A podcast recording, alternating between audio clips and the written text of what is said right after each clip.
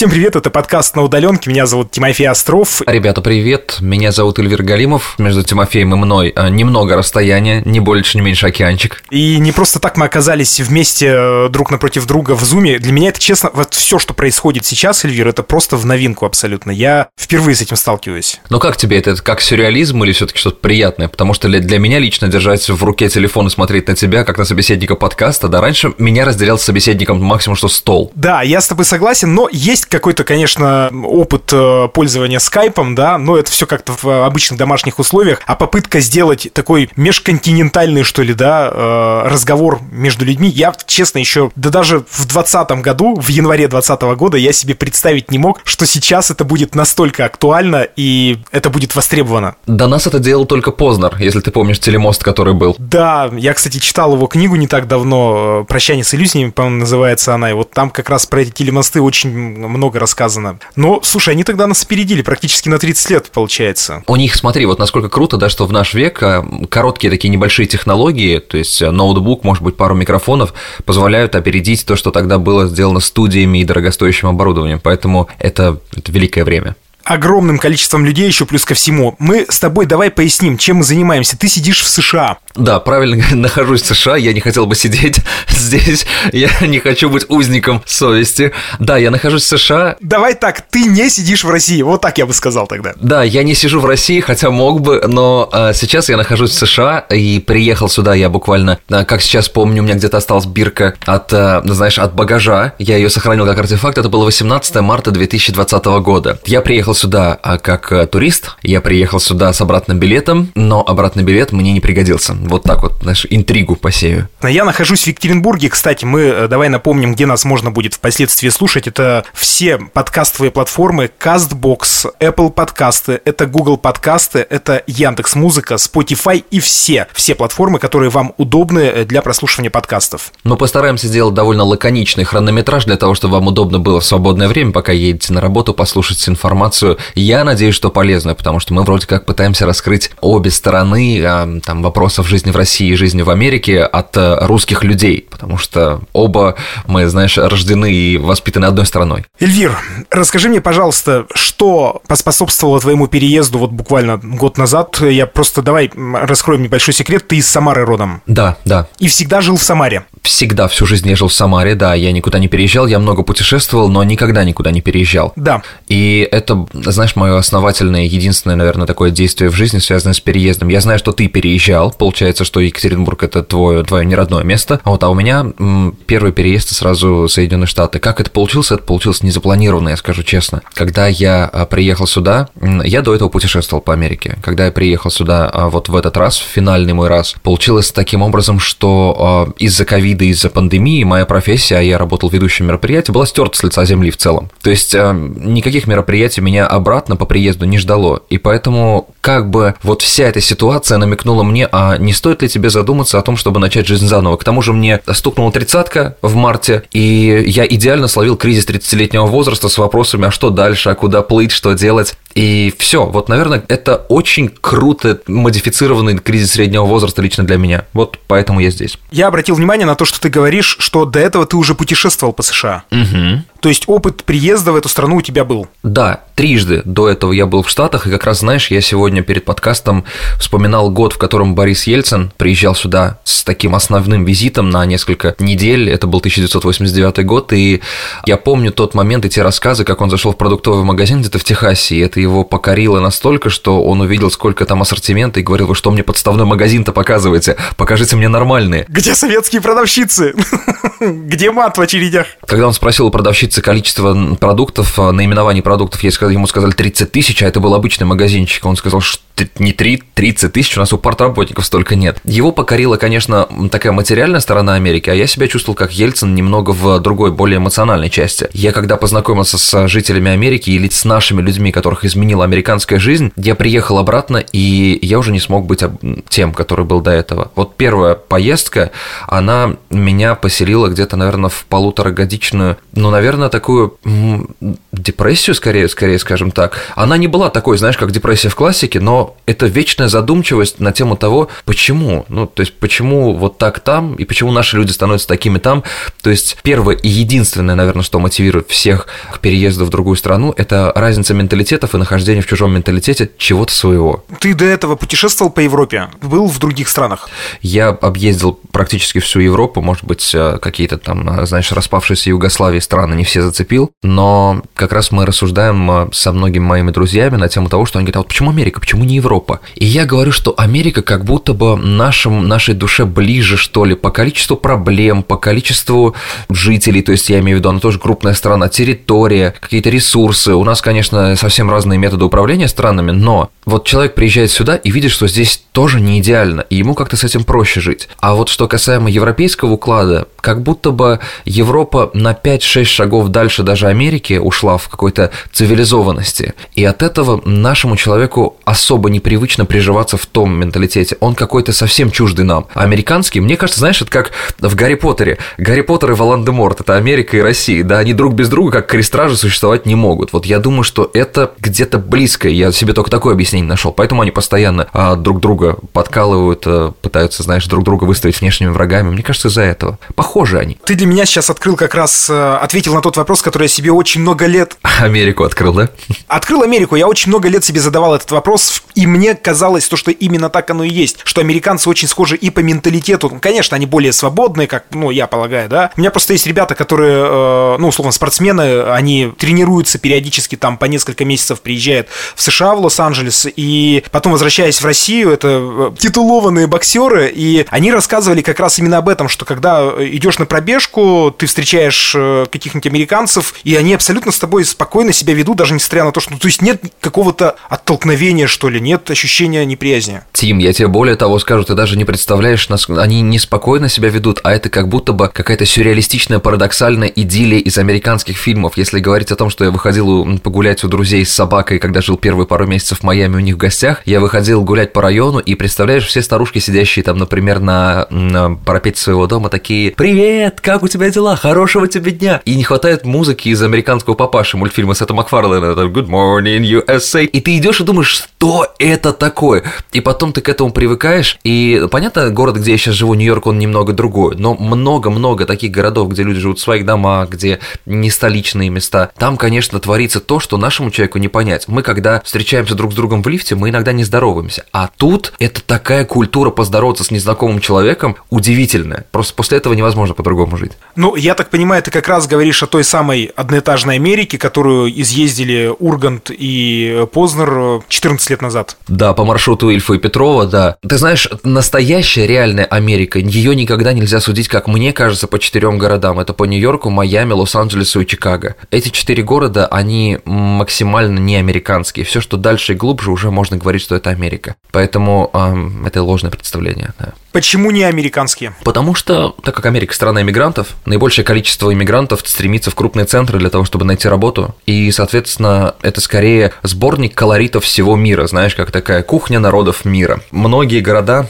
будь то Майами или Нью-Йорк, вот в которых я жил долгое время а, из этого срока, самое такое продолжительное, они как будто бы ярмарка на вэ дэ эн ха. Ты идешь и понимаешь, что вот я сейчас, например, живу в там, пяти или семи километрах от Брайтон-Бич, а это чисто русскоговорящий квартал, тебе не нужны знания английского даже там, и это ужасно, потому что это абсолютно локальная такая Россия, Одесса, там, Беларусь, может быть, да, или что-то. Дальше тут еврейский квартал, они живут по своим правилам. А вот Центральная Америка – это вот та самая, как раз-таки, знаешь, без особого какого-то колорита, потому что американец – это сборник всего-всего и понемногу, да, и ты видишь, какая-то там другая жизнь, более такая простая, какая-то более понятная. Знаешь, как вот если говорить о музыке, если там классическая музыка – это аристократы в России, да, то американская такая простая жизнь – это наш шансон. То есть он настолько прост, понятен восприятие, но у него есть вот уют и милота. Вот это то, чего не отнять. И, наверное, из-за кинематографа, который сильно повлиял на нас всех, американская жизнь, даже та, которая здесь считается бедной, простой, кажется такой, черт возьми, привлекательной, красивой и колоритной, когда стоят ржавые джи эм си или даджи каких-то там бородатых шестьдесят пятых годов, да, потому что, боже, как это красиво. А американцы говорят, нет, это нищета. Вот, поэтому нас привлекает то, что нам непривычно, но это не всегда так по меркам американцев.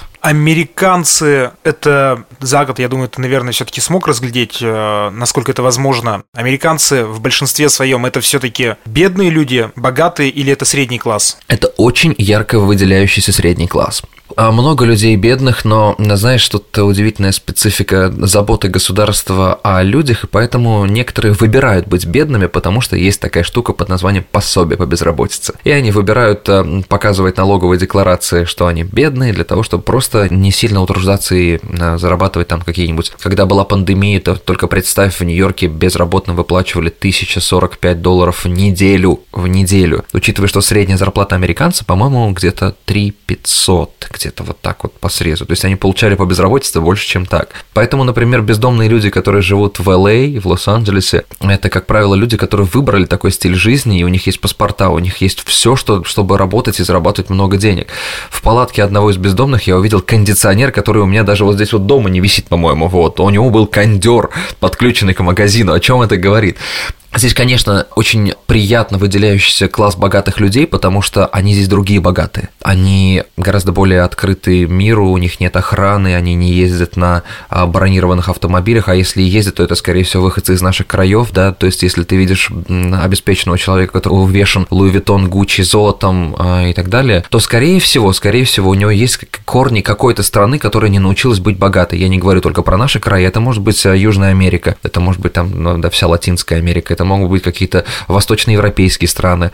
А американец настоящий, мне так нравится вот эта простота. Если у тебя есть там пару миллионов долларов в кармане, ты берешь, надеваешь кроксы за тридцать пять долларов и идешь в пижаме в магазин, потому что тебя не волнует мнение других, и никто тебя не оценивает. Это чудо. Вот это вот то, что меня покорило, отсутствие оценочного мнения о человеке. Ну и, конечно, есть афроамериканское население, которое, ну, это не совсем правильно так сказать. Люди, которым чаще всего приписывают только афроамериканцев, это люди, которые вот живут в некоторых гетто, таких афроамериканских конгломератах. Там, конечно, немного другая жизнь, и, опять же, по ним нельзя судить срез нормальных, обычных, цивилизованных, некриминальных людей в Америке. Ну вот мы и заговорили о различиях. Угу. Так, казалось бы, много общего у нас. Но смотри, первое различие, да, это бабушки на крылечке в России, бабушки в Соединенных Штатах. Угу. Но я даже, наверное, могу ответить на вопрос, почему бабушки в России не столь приветливы, как те, что за океаном, да? Да, да. Насколько узнаваемые люди, ну да, это понятно, я имею в виду люди, которые приехали из э, России. Кстати, много таких вообще, нет? Вот ты много встречаешь русских? Э, насколько большая диаспора русская в э, Америке?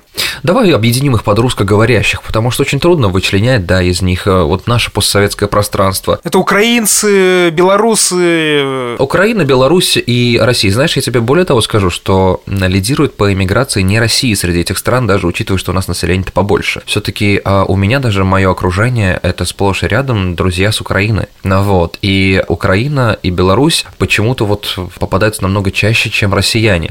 Вот. Их много. Например, люди, у которых вот я снимаю квартиру, точнее комнату в квартире, да, в данный момент, это люди, которые приехали даже в девяносто третьем году. Это люди, которые здесь живут очень давно. У них уже родились здесь дети, они уже исконно американцы и думают на английском языке и разговаривают на русском с трудным акцентом, таким очень интересным. Есть люди, например, в нашем же доме тоже русские, которые живут здесь с девяностых годов.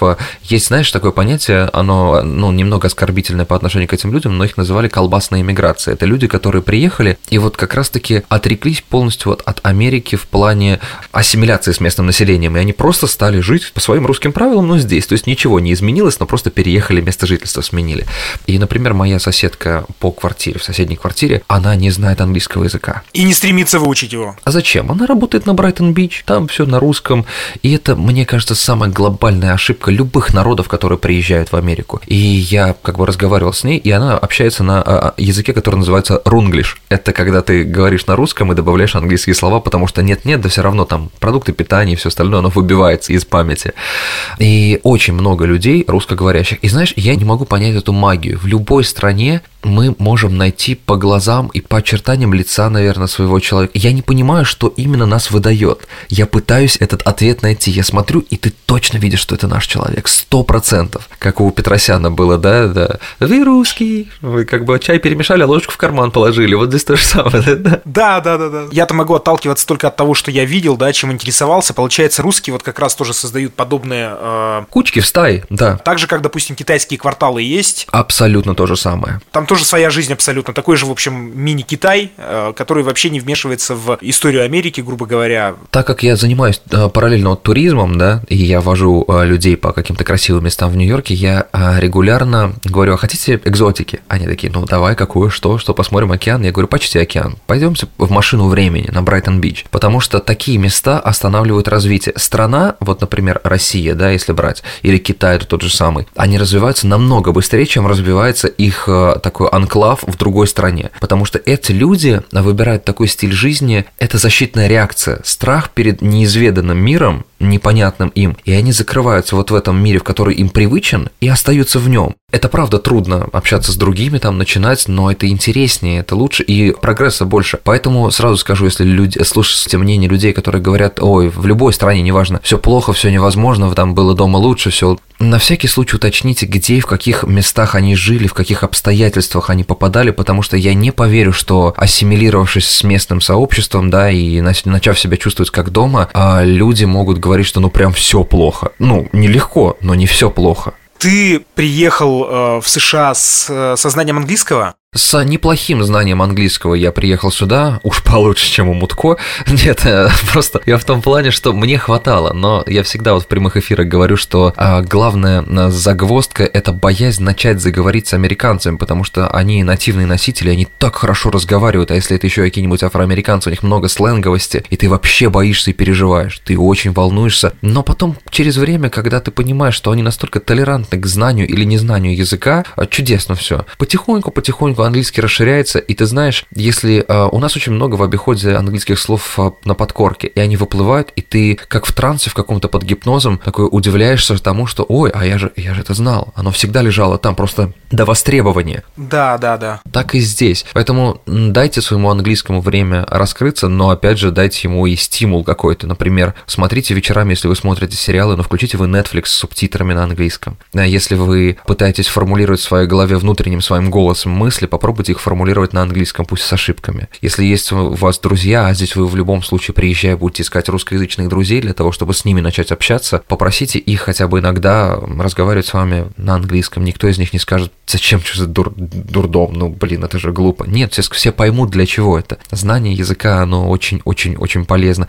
Но, знаешь, и наш мозг работает как двадцать пятый кадр кино. Ты ходишь везде в вывеске, везде какие-то стандартные выражения. Американцы, как и русские, в своей речи используют используют некоторое количество выражений, которых достаточно для стандартной жизни. Если ты, конечно, хочешь поспорить о творчестве Булгакова, там «будь добр, да знай побольше». А так, для того, чтобы жизнедеятельность была нормальной, тебе вполне достаточно всего. Я почему-то вспомнил Костю Дзю, он, ну, по сути, фактически мой земляк, даже северней, в Свердловской области проживал и родился там. Я, будучи пацаном, помню, как вот его карьера прям начиналась, когда он стал сначала чемпионом России, потом там чемпионом Европы, потом чемпионом мира уже, да, впоследствии, и потом он перебрался в Австралию, по-моему, он же очень много лет жил в Австралии, и вот представляешь, проходит много лет, и когда у него началось возвращение обратно на родину, когда он вернулся, стал часто появляться на Первом канале, в различных шоу, и вот этот вот американский говор, при этом еще с уральским говором, это звучало очень-очень колоритно. Сейчас, вот пятнадцать лет спустя, он уже здесь, в России, вернулся, да, живет, американский диалект практически пропал. Тим, это чистая мышца, она прям, знаешь, усыхает, и к тому же, если ты на начальных этапах, она усыхает очень быстро, если ты об этом, вот если ты не жил прям в американском обществе. У меня есть друзья, которые здесь жили чисто в американском обществе, и я немного им завидую, потому что они сразу попали вот именно только в американское общество. Как им тяжело формулировать мысли на русском, и я даже, правда, немного им завидую. Раньше я смеялся над видео, где, знаешь, русские говорят на английском, и вы там, а я сама из России, you know, и добавляют какие-то американские слова. А я думаю, ну что вы, вы, вы выпендриваете знанием английского языка, или зачем вы это делаете? Сейчас я все осознал, я все, я прощаю их полностью, потому что, когда я разговариваю сейчас, например, там с кем-то, как минимум продукты питания мне легче подменить американскими названиями, потому что я их вижу каждый божий день. И мне уже в голове очень легко, это, это ускользает первым этапом. Какие-то вещи бытового жанра, образно говоря, ты же не говоришь квитанция на оплату коммунальных услуг, если есть здесь слово из четырех букв «bill», все. красота. То есть, ну, естественно, у тебя мозг всасывает то, что ему проще. И потом э, я понял, что я начинаю тупить на, на, на тему некоторых русских слов. Ну, как тупить? Мне нужна хотя бы секундная задержка для того, чтобы вспомнить. Понятно, что я не буду долго вспоминать. Но я такой, а, интересно, ты раскрываешь новые грани своего мозга, потому что раньше такого у тебя не было. И сейчас ты такой, вау, эти процессы все-таки существуют. А раньше тебе казалось, да я всегда буду одинаково разговаривать на английском, на русском. Такой самоуверенный приехал. Нет, меняется, все меняется. Сейчас у тебя в окружении больше русских ребят или больше американцев? Кого больше? Конечно, пока что больше русских, потому что мы и ведем дела с русскоговорящими ребятами, мы, соответственно, проводим время с ними же, но у нас, знаешь, как получается интернациональная компания, когда ты смотришь, что есть еще и туда присоединяются ребята-американцы, это очень круто, когда вы принимаете правила одной стороны, которая не знает общего языка, это круто, и то есть вы выбираете общий язык, который знают все, и даже если Если один человек американец в компании из пятерых русских, мы переходим на английский. Это очень, знаешь, как красиво, комфортно. Это этикет. Думаю, что вот много раз слышал эту тему, наверное, ты в России, да, когда при тебе, например, люди там, кавказских народностей и так далее общаются на своих языках, будь это чеченский, дагестанский язык, да, тебе не очень комфортно, а здесь американцы строго-настрого принимают правила. Лучше ты на ломаном английском, но на английском, чтобы понимали все. Когда ты собирался в прошлом году, ты просто обронил то, что ты собирался с обратным приездом. Угу. Что, что заставило тебя остаться в Америке? Но это же явно не пандемия. Я думаю, тот, кто хотел бы уехать, тот бы уехал. Угу. Или это решение возникло спонтанно, либо ты где-то готовил его внутри себя? Я готовил желание, мечту внутри себя,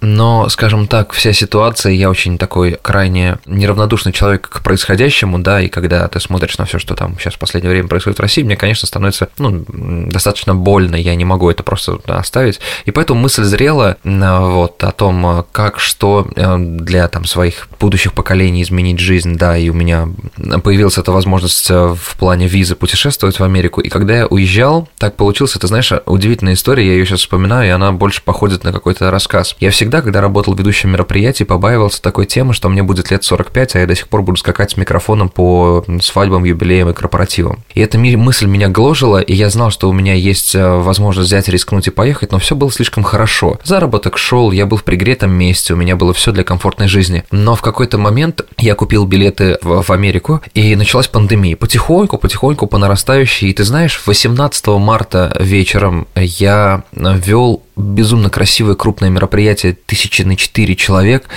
то есть это был красивый модный показ, и после этого я просто сразу беру вещи, лечу в аэропорт, и менеджер турецких авиалиний, стоящий на стойке регистрации, мне на ломаном русском говорит, так как после восемнадцатого числа девятнадцатого вступали все ограничения, которые были в России, отменились все мероприятия, то есть я провел последнее мероприятие в своем городе, возможное такого масштаба, вот, и менеджер турецких авиалиний мне сказал, вы же понимаете, что вы обратно не вернетесь. Но он это говорил про самолеты, но я услышал совсем по-другому, как ты понимаешь, да. У меня была четкая мысль, когда я уезжал из дома, попрощался с мамой, что что-то тут не так, как обычно. Какой-то, знаешь, как Ваня Усович в... Что было дальше? Наитие. Наитие было. И когда я приехал сюда, как будто бы все вокруг мне сказало о том, что «О, мы тебе все отменим». Но вот поотменялись все мероприятия, и я закрыл все свои обязательства перед заказчиками, и материальные, и так далее. И я понял, а как еще должен выглядеть идеальный случай? То есть я не представляю себе такого, что я беру чемодан в хорошей обстановке, нет пандемии в мире, и говорю, мама, пока, семья, друзья, всем пока, я уезжаю, я не смогу, это очень тяжело. Я, я восторгаюсь людьми, которые так могут, таких много, таких большинство. Мне жизнь подарила ответ в виде пандемии. Она сказала, вот, на, я вижу, что надо, но сил в тебе... Сделать это самому нет, поэтому на тебе вот такой шаг. Я себе трактую это так, я не эзотерик, но трактую себе так. Что мама тебе сказала на это? Конечно, первая реакция была, э, ну, крики, волнение, переживания. Но это же естественная материнская реакция, то, что как, нужно приехать, доделать все дела в России и все, как бы там, позакрывать свои компании и уехать. Я говорю, мам, другого шанса у меня не будет. потому что это выглядело в данный период времени как последний вагон уходящего поезда. И сейчас я вот понимаю, что мамина реакция была естественной, но через время, вот сейчас к нынешнему моменту или даже уже к лету, она мне сказала вещь, которую не говорила никогда, что то, что ты не послушался меня, это самое правильное твое решение в жизни. Вот, потому что сейчас, в данный момент, у меня хотя бы есть возможность обеспечивать ее, себя, как я это и делал, потому что, ну, как бы я себя чувствовал без профессии, и учитывая, что в России существует, я думаю, что тема, кстати, следующего выпуска, можно как раз подумать, что в России существуют некие стереотипы о зашкварности или незашкварности тех или иных профессий, да, то есть люди оценивают тебя по профессии. В Америке этого нет, и поэтому человеку очень легко перестроиться на какой-то другой лад и делать что-то другое, потому что тебя будут оценивать абсолютно так же, как и банковского клерка, образно говоря. И от этого я понял, что пора действовать. Как раз об этом в том числе поговорим в следующем выпуске. Я думаю, что мы с тобой обсудим в следующем выпуске те сложности, с которыми ты столкнулся. Я думаю, что все-таки такие были, ну, мне так кажется, да? С удовольствием их достаточно, да. Угу. И я бы в следующем выпуске еще поговорил о том, чего ждать человеку, который собрался переехать, ну или хотя бы совершить попытку переезда. Как себя готовить ментально, физически, ну я сейчас не имею в виду там пробежки, да, утренние, а вот как быть готовым к тому, что тебя ждет. Давай тогда поговорим об этом. Тим, идеально, что дал старт э, этот подкаст, потому что только в жанре подкаста, скорее всего, можно попробовать раскрыть вот то, что ты озвучил как следующую тему, потому что я пробовал это делать в видео, в сторис, в коротких, это невозможно. Об этом надо прям поговорить. Многие упускают это из вида. В общем, оставайтесь с нами. Это был первый выпуск подкаста, который так и называется «Подкаст на удаленке». Здесь был Эльвир Галимов. Меня зовут Тимофей Остров. Нью-Йорк, Екатеринбург, мост. Нью-Йоркская область, Свердловская область. Да, мы не разводим мосты. Слушайте нас на Castbox, на Apple Podcasts, Google подкастах, Яндекс.Музыка, Spotify и вообще на всех платформах, на каких вы привыкли слушать подкасты. До скорой встречи. Пока-пока.